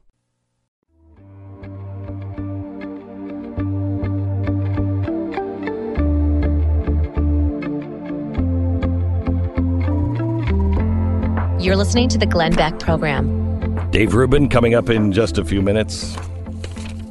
We're so glad that you're here. Uh, Sam Power is back in the news. Love her. Uh, Sam Power is uh, what's his name? Uh, uh, what's her husband? Uh, Cass Sunstein's wife. She was also the one who brought us the you know really good Libyan and Syria Council. Yeah, the uh, former U.S. ambassador as well. Yeah. uh, to the She- UN. Yeah, she was wonderful. She was really wonderful. Did you see that Nikki Haley is now the most popular uh, politician in America? She's had a great run here. She's had a great run. She is. She's. She's. There have been three. There've been with her now three. I think outrageously great uh, um, UN ambassadors in my lifetime. Jeane Kirkpatrick, um, John Bolton, and and and now Nikki Haley. You forgot Sam Power, though, of course. Obviously, you meant to include her Well, in this group. No, I really didn't forget. But here she is on uh, Barack Obama's red line. In retrospect, I wish we hadn't gone to Congress um, with the the at the in the red line moment when we had already committed to using force. Um, you know, I think that was actually a really pivotal moment um, where we we knew prior to that point that Obama, many of Obama's critics were not at the level. You know that things they were for on a Monday, if Obama was for them on a Tuesday, they were then against them on a Wednesday. Like we knew that, and yet that decision to go to Congress was made. And people don't. A lot of people don't believe this, but in good faith, in believing that, given the number of people who, in response to this monstrous attack on 1,500 people, including several hundred kids, um, so many people had come out, kind of calling for the president to act, you know, criticizing him for being feckless and and then the president turned around and said, "Okay, here, I, um, this is what I want to do. Now we can do this together." And and they basically, you know, kind of, you know, went for the ran for the exits. She, she is right on that last part. I mean, I, you should go to Congress with these things. That's, yeah, it's- she is. But that is her surprise, her surprise that Congress would be spineless is is hard to believe. And It she's is. an educated woman. hmm Yeah, she should have known. Uh, you know, I- I think this happens though at times. I think the same thing kind of happened with Trump and Comey. You know, at the time, everyone was calling for his firing. You know, the left and the right both could didn't like him, and they were all calling. The left was on the, the the front lines for calling for him to be fired. And as soon as he fired him, I think they actually Trump fired Comey with the idea that, generally speaking, pe- it would be well received because so many people were out there saying he should be fired. And so Trump fires him, and then they immediately turn their opinion around to the exact opposite and then started criticizing him for it, which, you know, I mean, it, at some level, they perhaps should have uh, seen that coming. But I think that does happen with administrations. They may have gone into the Syria thing thinking they could get that through Congress, and they didn't. But when you don't, you have to understand a there's consequences to that, and b you don't just go do, go do it anyway. And I, I think our every president seems to have forgotten that lesson. Uh, let's see. I've got more audio, but there's I have an important story. I do too. Uh, I'll give you mine real quick, and then, Sure. you, then you can go. Okay. Uh, Florida police have made a traffic stop. The um, the, uh, the, the the they they stopped. There were two passengers in the car. They were swerving in the roadway. They were stopped by Fort Pierce police as they approached the vehicle. They smelled marijuana. Well, they said step out of the car, and they searched the car, and they found cocaine and marijuana in separate bags inside of a purse that one of the women had on their lap the police said, uh, you know, what about the cocaine and the she said, quote, I don't know anything about any cocaine, but it is a windy day, officer. I believe it must have flown through the window and into my purse. Apparently, uh, the police didn't buy that, and she's in jail today. Apparently, uh, so the weather is her fault. No, we- the weather the- is her yeah, fault. the- she can now control the wind. No, I don't think that's ex- no, I don't think that's exactly what happened there. I like this story, uh, Glenn, because this this is something I think you and I can unite on. Um, there's a Texas uh, town that is holding a 5K. Two towns do this all the time. You know, they have these little 5Ks. You go run at them. You know, you have a it's like camaraderie of your community.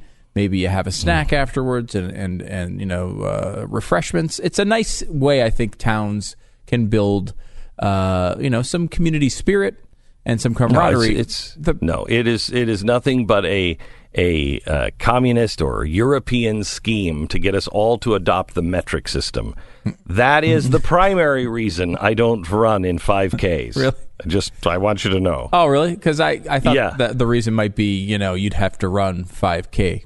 No, I said that it was the primary reason. I, I refuse to adopt the metric system. That's my primary reason. My second is I am in such such a highly tuned physical shape Yeah. that I think 5K is a little too much.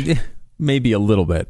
Uh, A little bit. Because I think these events are actually kind of fun, uh, with the exception of Mm. all that running. Um, you know, my wife runs them a lot, and I have been able to partake in these events, which is Uh-huh. just, it winds up just being just the refreshments.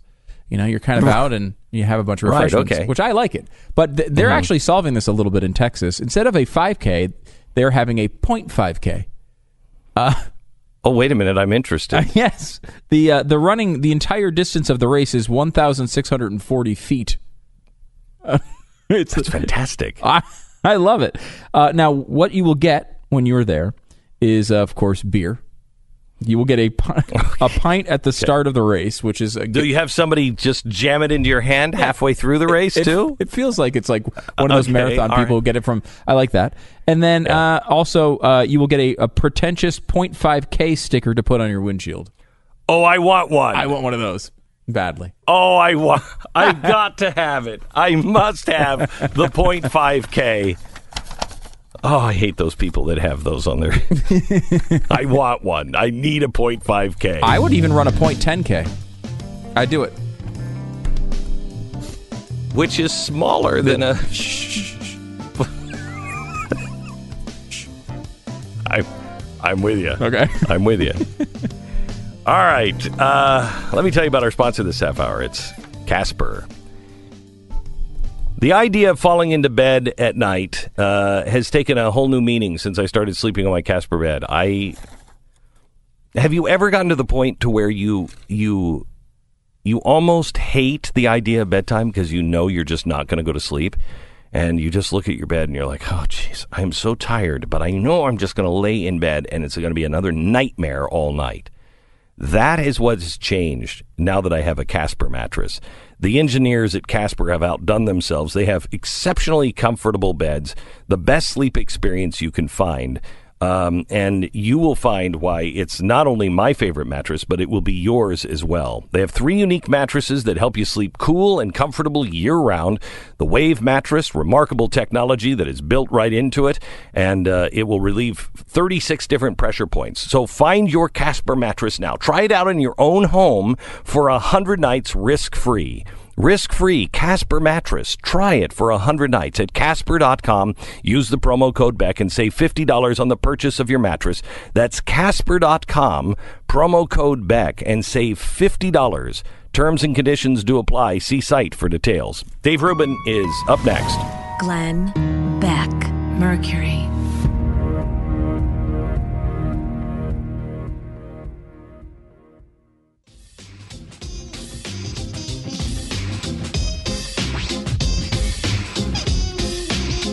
Glenn Beck. I had a really fascinating conversation with Dave Rubin the other day here in Los Angeles. And uh, I asked him, you know, how did the change happen? Because he's a guy who said, I used to be progressive. a year ago, he proudly proclaimed himself as progressive. Now, not so much. I asked him, did you know what the word progressive really meant then? I thought they were the good guys. That was kind of the extent of it. Like things are going to be better because Okay, they right. they say nice things about people. I mean, Okay, really, all right, I, okay. I wish I could right. give you a better answer Okay. to that. Yeah, no, that's fine. I think that's where most people are until Yeah. they find themselves in a point to where the pain one way or another of what they're doing. I think we're fortunate because we have to have an opinion. Yeah. And most people don't. And so they just kind of go along. But because we have to have an opinion, hopefully we look at everything we say at the end of the day and go, was that was that really right? Yeah. And the You know? real beauty of that, of course, is that the more you do it and the more years that go by, the rubber keeps meeting the road in Yeah. different ways. So suddenly you go, wait a minute, wait a minute. I thought this about this, but if I want to really be intellectually consistent, I'm going to have to reevaluate that. And that's and I that's I, I find that. thank I you. took the, I I took the that. same Yeah. thing. Uh, uh, uh, I realized I didn't know anything on my own. I didn't know anything on my own. Took everything out and said, I don't believe in anything. I, I am not pro or against anything. Started reading, started really doing my own homework, and then I put it in. And I go, okay, I got it. And then when I'd put another thing in that I thought I believed, if they were in conflict, wait a minute, one of these is wrong. You know what I mean? And how great to get in there Oh yeah, and do that. You, it's so, your life becomes. I mean, it's five years at least of total hell. Yeah. You know, the truth. the truth will set you free. I'm but about three and a half in right now. yeah. Okay. Truth will set you free, but it'll make you miserable first. Yeah. Um, uh, but you then once that all pulls into place, you have an easy time answering new questions Yeah. because you're like, oh, well, okay, well, it fits, and, and you just recognize it. Yeah. What's nice also, real quick, is that you will find that you will be a better person. Yes. I am a better person Yes. now. I'm not a perfect person and I Yeah. still sometimes fall Yeah. into some old traps and have old habits and all of that. But if you really start understanding this stuff and you understand why you think the way you do, you will try your damn hardest. Yeah. And we're all flawed, Yeah. but you will try your damn hardest not to do those things. Yeah. So I think as I sit here at the moment, I, I'm the best person that I've been. I hopefully Good will be a much better person. I really, I really do, or a more refined person, or whatever that is. But I'm trying. I, I can tell you, I've never tried harder in my life to to live up to the things that I'm talking about. Great. Yeah, no, it? it's really cool. great. Yeah. So, um, have you gotten to a place to where uh, uh, there's a book uh, that I read years ago called uh, "Blacklisted by History," and it was about McCarthy. I thought I, you know, I, I got it. McCarthy, bad guy, the whole blacklisting thing. Started reading it, and it's it's all very well footnoted. Uh, and I started reading it, and I closed it because I thought, if I go any further in this book, if I'm going to be intellectually honest, hmm. it's going to change my opinion on all of these things. Do I want to even take that on at this point? Okay. And I decided I'm going to call into my research on the author first, and then I want to call him and I want to poke holes in him to see if he's a sound individual uh-huh. before I finish the book. I finished the book and it changed. It changed a lot of what I believed. I believed in that, oh, America and you know, the government is all that crap. You know what I mean? Um, and uh, uh, have you gotten to that place yet? Have you gotten to a place to where you thought, I don't know if I'm ready to look at that yet. I don't know if I have. Have you had Well, any of those? I don't know that I've gotten to a place where it's that I, I I'm afraid to look because I've been looking and I have difficult conversations on my show every week. And so, for example, I think one that we differ on is I am I describe myself as begrudgingly pro-choice. I, I think it's a horrible decision that that a Mhm. woman would have to make. I was know, I know, yeah. So I was pro-choice. I get it. Believe me, and then begrudgingly pro-choice. Believe me, all my conservative friends say this. Oh Yeah, yeah, yeah. yeah, I was there, I was Yeah, there. So now, so now knowing that I respect you guys, and I know, and that you guys generally have clean way of thinking and all that, I have to see that that thing that you caused you to close the book. I have to see that. And you know, when I had Ben Shapiro on my show, and he was making the the pro life argument, and I was making the pro choice argument, and my argument is nuanced, and I talk about I 20 weeks, and because the fetus can then feel pain. But I acknowledge at the same time, I'm acknowledging Yeah. if you're saying it's a life at 20, it's obviously a life at 18. I get the the inconsistencies there, and my my deference still goes to the woman who's who's here and now. But we can do this again, and I know, we will for No, no. sure. You- look, I am the one place that I know I'm inconsistent on Yeah. is abortion, because I make the exception for rape and incest, and I shouldn't if I were going to be consistent. Which show, I mean, but I can't.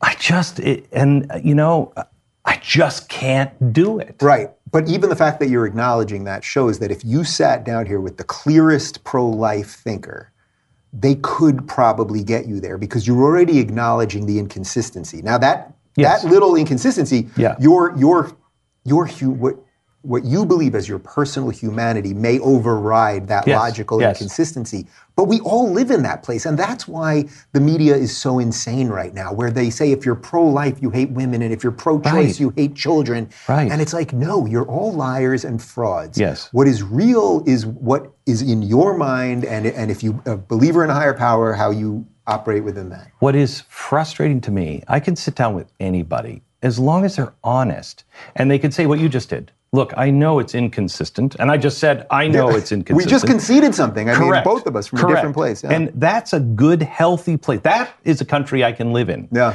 Um, where I can't live is when somebody says, uh, uh, I'm pro choice all the way to the end. Well, isn't that a child that.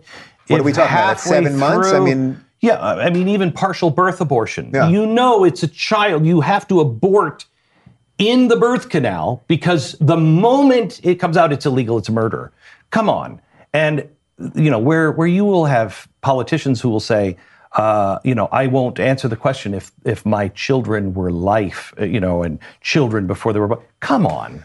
But Glenn, think about what we just did right here in these three minutes, and this simply does not happen. Uh, we just agreed to disagree. We we both admitted inconsistencies Yes. in our own logic. This simply does not happen on the left. And if it does, please, anyone that's watching this, send me the people, and I will invite them. And most likely, Oh. I have invited them Yep. because I invite these people all Yep. the time. But I, what I want, I'm not just going to have any crackpot that's just screaming all day long. What I want is people that truly have Yes. a, a consistent set of views, even if those are completely antithetical to everything else that I.